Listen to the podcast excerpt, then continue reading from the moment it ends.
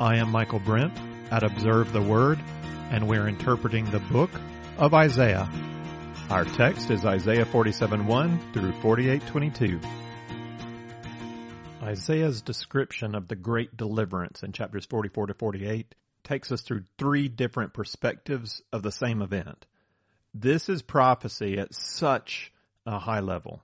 A hundred years before the event, God pinpoints with precision this major, major event in salvation history. And this is not the first time the Bible has announced what is to come. God foretold through Moses in Deuteronomy that Israel would experience both the curse of exile and the grace of restoration. When all these things have come upon you, the blessing and the curse which I have set before you, and you call them to mind, in all the nations where the Lord your God has banished you, the Lord your God will restore you from captivity. That's Deuteronomy 30. That's Moses. That prophecy came 800 years in advance. God's old covenant test case with Israel is going to fail. Just as God knew before he created Adam and Eve that they would fail to be faithful, God also knew that after he established the nation of Israel at Sinai, they would fail to be faithful. Through 800 years, generations of Israelites wandered away from God, came back to God, wandered away, came back, and God's people continually pushed the limits of His grace and mercy.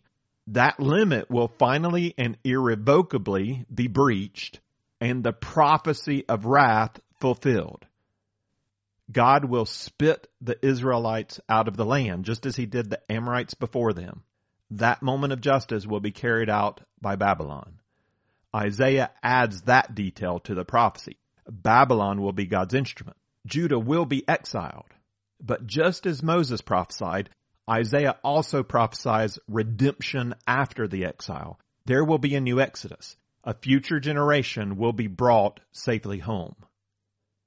Isaiah sees these two crucial mileposts in salvation history the curse of sin culminating in the exile of Judah, followed by the grace of God to restore Israel after a new exodus. Isaiah is describing this great deliverance through three prophetic perspectives. We could label these perspectives as beginning, middle, and end. All three look to the future. At the beginning, we get the Cyrus prophecy, that specific and unbelievable declaration of restoration through an unknown leader named Cyrus. The Cyrus prophecy foresees the rescue from Babylon of an already defeated Israel. Isaiah began with the Cyrus prophecy. He then shifted to the middle perspective of Israel's response to that plan. God treats Israel's obstinate resistance with a firm stance. The same elements present in the beginning perspective are also present in the middle perspective Judah's defeated, exiled to Babylon, they're freed from Babylon, and Israel's restored. God will not give up on Israel in spite of Israel. First the prophecy, then the response, now the fulfillment. That's beginning, middle, and end. This third perspective assumes again the defeat of Judah, the exile to Babylon, freedom from Babylon, and the restoration of Israel but from the perspective of the end, the perspective of the actual defeat of Babylon and the actual release of the Jews. So first we had the Cyrus prophecy, then we had Israel's response. Now in this lesson we're considering the actual fall of Babylon and the release of the Jews. This third perspective has those two adjoining parts, the fall of Babylon in chapter 47 and the corresponding release of Israel in chapter 48. We begin with chapter 47, the fall of Babylon. Come down and sit in the dust, O virgin daughter of Babylon. Sit on the ground without a throne, O daughter of the Chaldeans. For you shall no longer be called tender and delicate. Take the millstones and grind meal. Remove your veil, strip off the skirt, uncover the leg, cross the rivers. Your nakedness will be uncovered, your shame will be exposed. I will take vengeance and will not spare a man. Our Redeemer, the Lord of hosts is his name the Holy One of Israel. Sit silently and go into darkness, O daughter of the Chaldeans, for you will no longer be called the Queen of Kingdoms. I was angry with my people. I profaned my heritage and gave them into your hand. You did not show mercy to them. On the aged you made your yoke very heavy. Yet you said, I will be a queen forever. These things you did not consider, nor remember the outcome of them.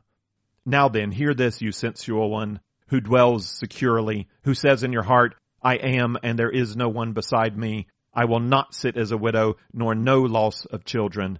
But these two things will come on you suddenly in one day loss of children and widowhood.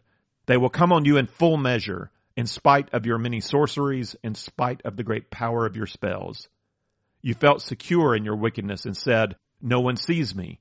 Your wisdom and your knowledge, they have deluded you. For you have said in your heart, I am, and there is no one besides me. But evil will come on you, which you will not know how to charm away, and disaster will fall on you, for which you cannot atone, and destruction about which you do not know will come on you suddenly. Stand fast now in your spells and in your many sorceries, with which you have labored from your youth. Perhaps you will be able to profit. Perhaps you may cause trembling. You are wearied with your many counsels. Let now the astrologers, those who prophesy by the stars, those who predict by the new moons, stand up and save you from what will come upon you. Behold, they have become like stubble. Fire burns them. They cannot deliver themselves from the power of the flame. There will be no coal to warm by, nor a fire to sit by. So have those become to you with whom you have labored, who have trafficked with you from your youth. Each has wandered in his own way. There is none to save you. Scholars divide this poem into six stanzas of roughly equal length. Those six stanzas can be grouped in pairs to make three parts with two stanzas each.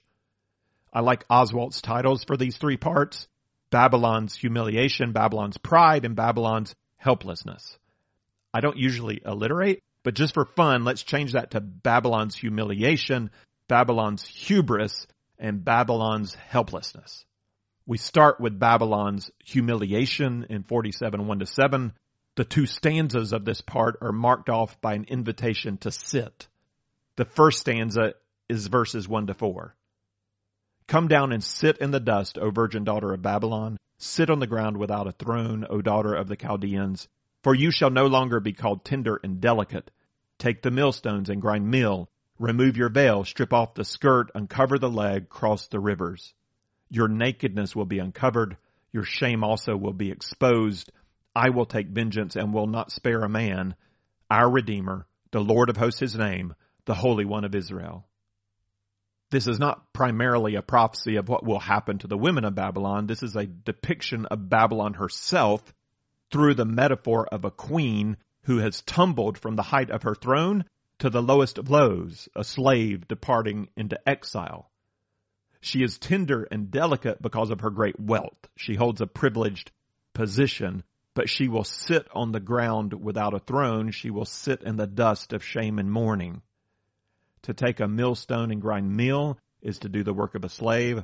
To remove veil and skirt is to be stripped down like a slave.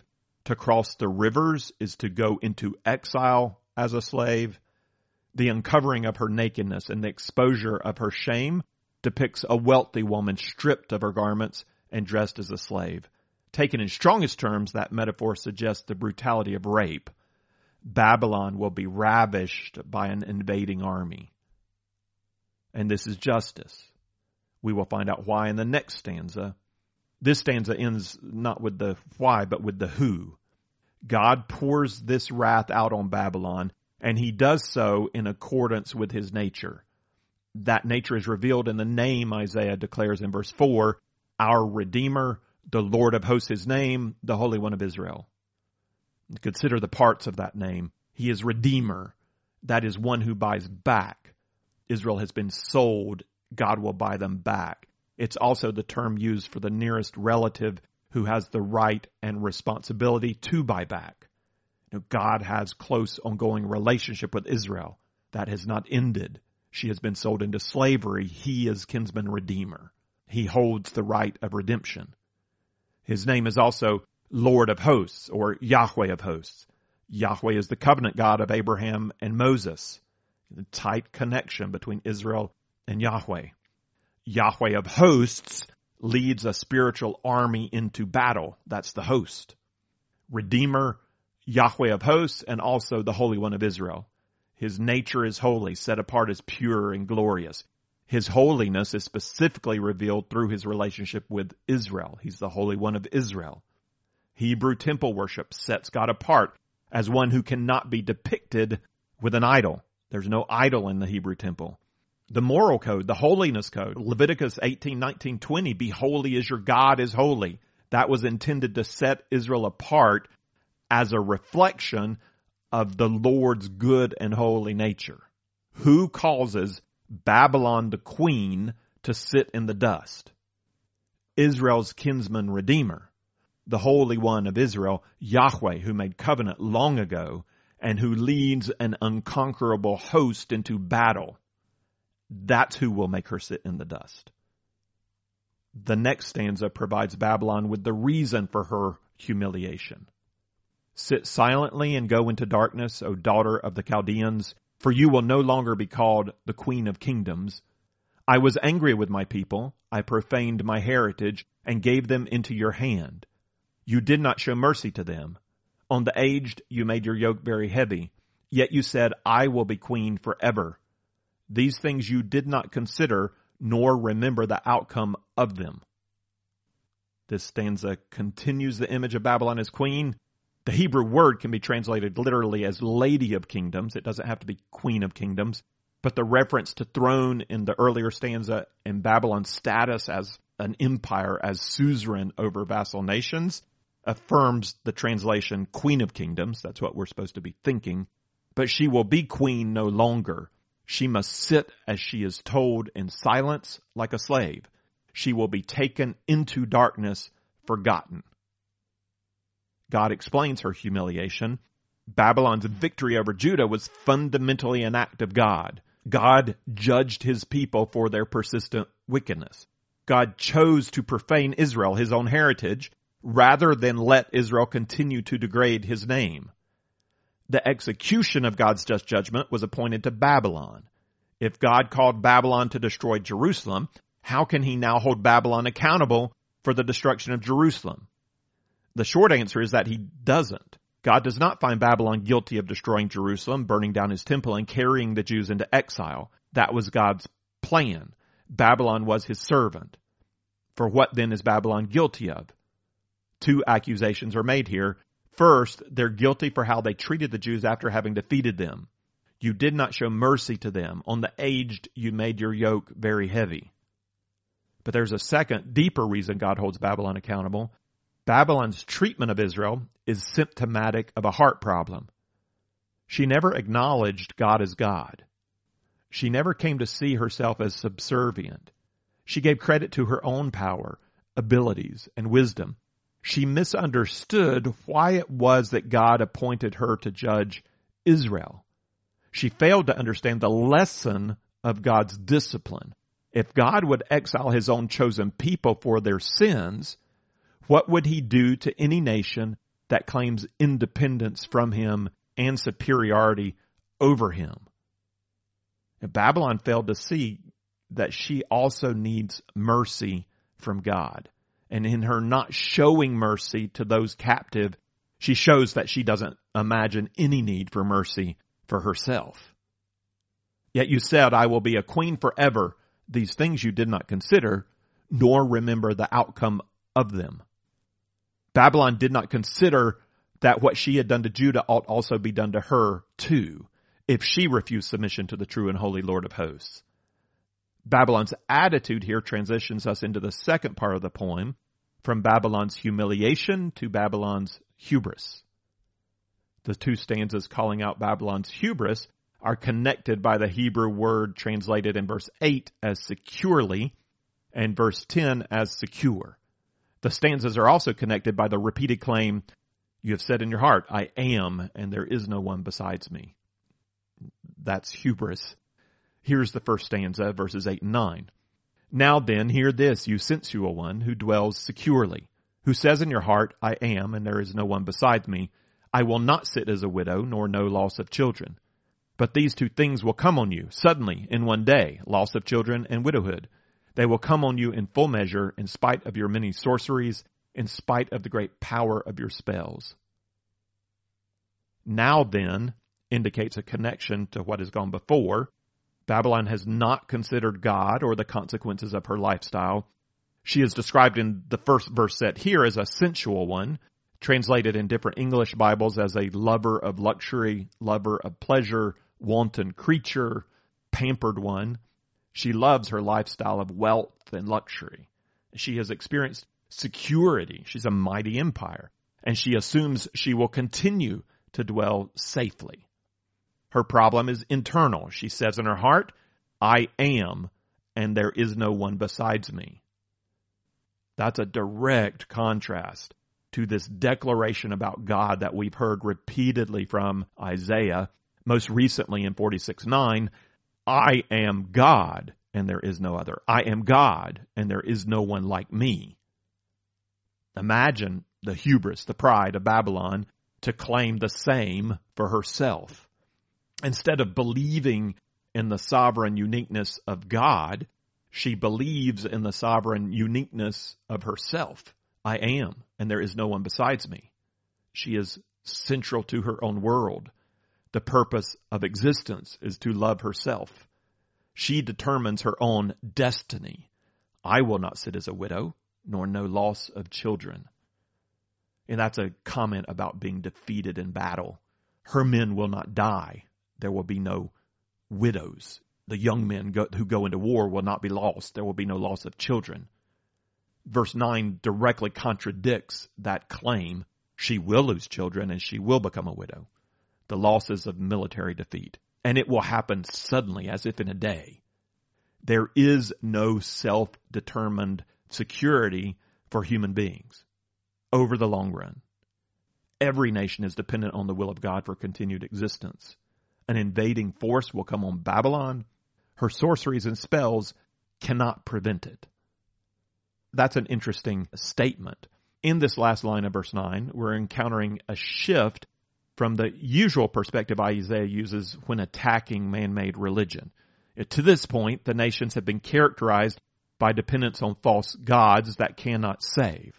Isaiah has focused his polemic on the impotent nature of the idol gods. They're not real gods. Now, here in verse 9, he is still denouncing the same man made religion of Babylon, but now from the perspective of human practice.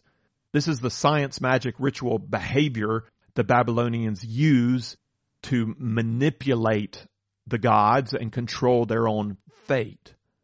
The earlier claim in verse 8 that Babylon is a sensual one or a lover of luxury is not the same thing as calling her secular or without concern for the spiritual.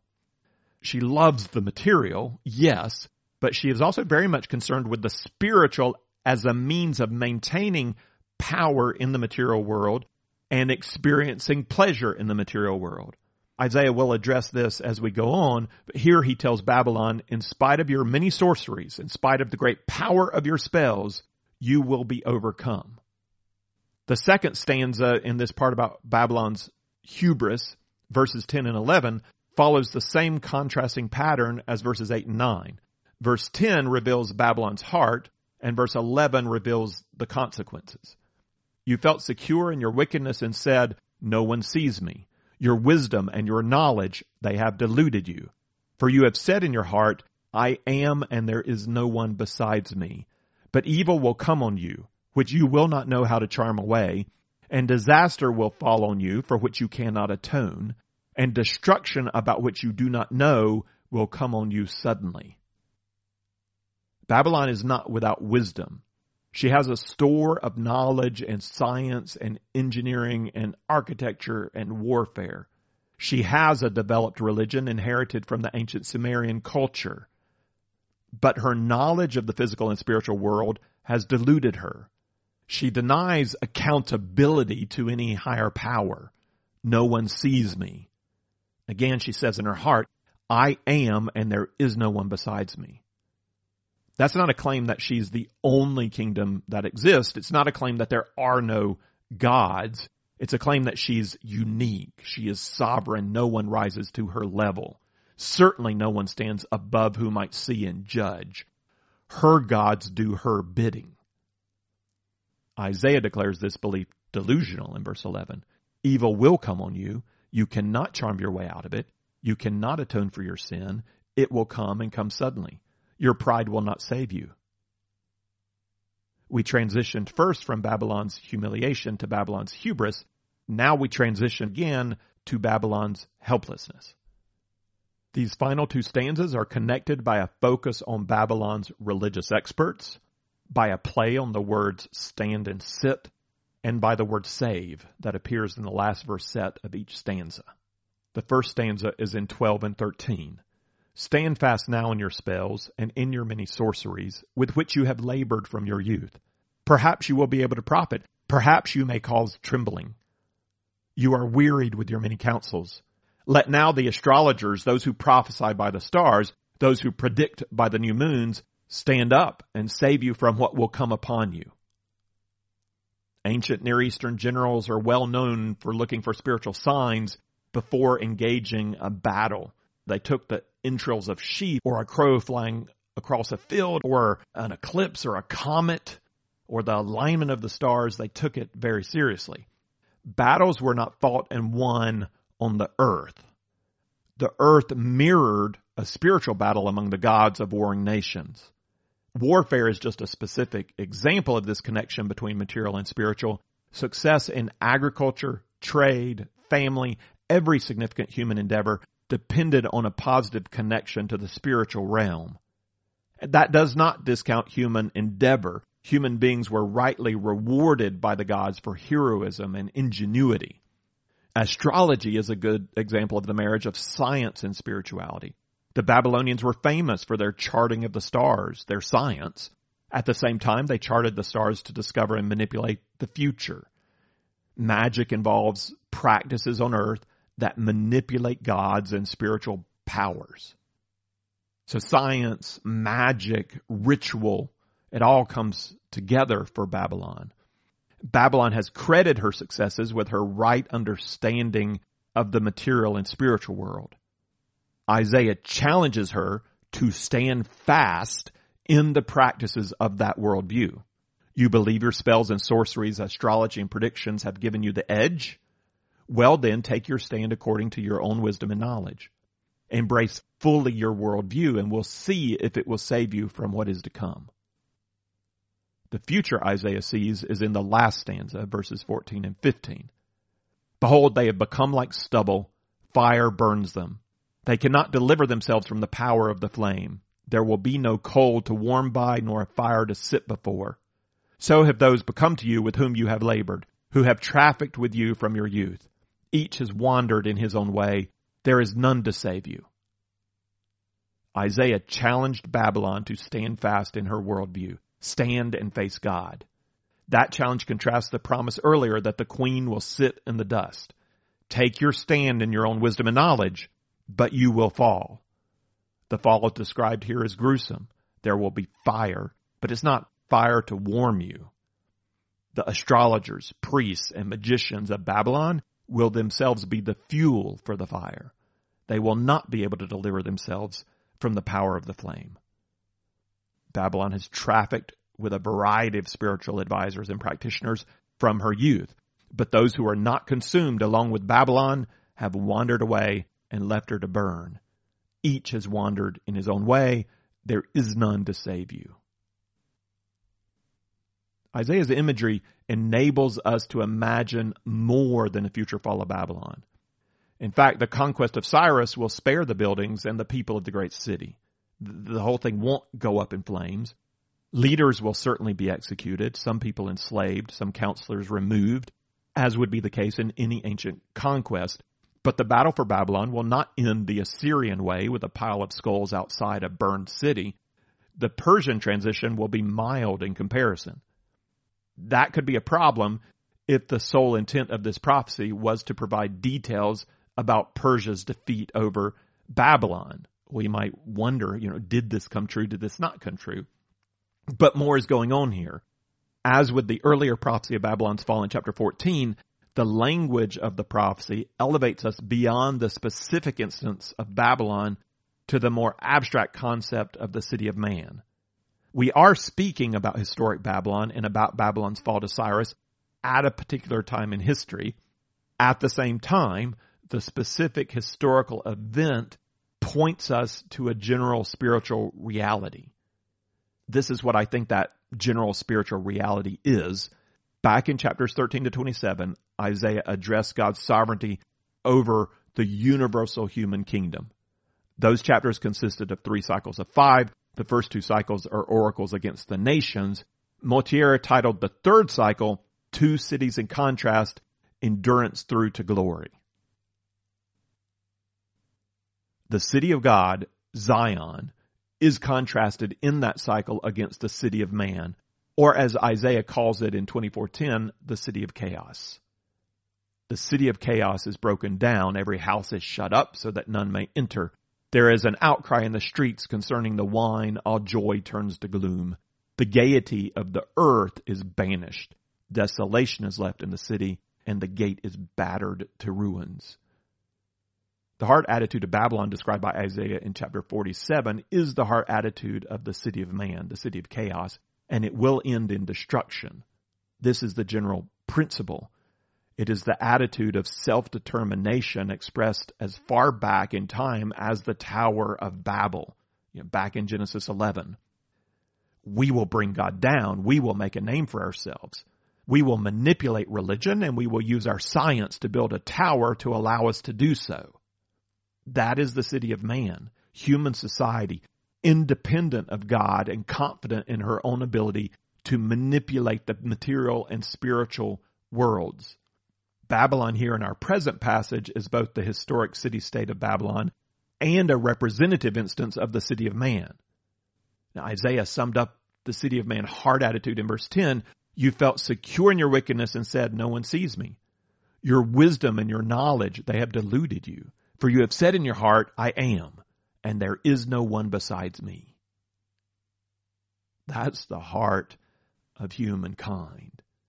We can do without God through our own wisdom and knowledge, through our political systems, our own economic systems, our own spiritual systems. We can create our own definition and ensure our own destiny. And the more a particular kingdom or nation on earth succeeds, the more confidence, the more pride she places in her own political, economic, and religious culture. John the Apostle understood this prophecy about Babylon. He understood that it pointed to a general principle about human society. So through the last book of the Bible, John uses the metaphor of Babylon to speak about Rome, to speak about Rome's political, economic, and religious systems, because at the time of John's writing, Rome was the great specific historic example of the city of man that comes into conflict with the city of God. And, and at that time, the city of God is the church. At the same time that Babylon served John as a metaphor for Rome, his apocalyptic description does what Isaiah's poetry does. It elevates his vision above any one historical instance to point us towards the ongoing spiritual reality of conflict between the world and God, between the city of man and Zion. Here's a paragraph from John that quotes Isaiah directly. This is Revelation 18, 1 to 8. I'll skip through the text to emphasize the connection to Isaiah 47. After these things, I saw another angel coming down from heaven, having great authority, and the earth was illumined with his glory. And he cried out with a mighty voice, saying, Fallen, fallen is Babylon the Great. Come out of her, my people, so that you will not participate in her sins and receive of her plagues. For her sins have piled up as high as heaven, and God has remembered her iniquities. To the degree that she glorified herself and lived sensuously, to the same degree give her torment and mourning, for she says in her heart, I sit as a queen, and I am not a widow, and will never see mourning. For this reason, in one day her plagues will come, pestilence and mourning and famine, and she will be burned up with fire. For the Lord God who judges her is strong. The city of man grows confident in her successes. But all the grand systems she develops to ensure wealth and security will in a day come crumbling down. Isaiah says not only to Babylon, Isaiah says to the city of man, to the heart of the tower of Babel. Stand up. Embrace your science. Embrace your spiritualism. Embrace your rituals, religious and otherwise, and see how you do. It's all going to end in a lake of fire. This will not be a fire that you sit and warm yourself by. This is a fire that will consume human wickedness and sin. Self definition and self determination are illusions. In the end, every human advisor, guru, professor, politician, priest will have wandered in his own way. You will find that in the city of man, there is none to save you. John says, come out of Babylon. Come out of the city of man. Well, that's what's going to happen to Israel.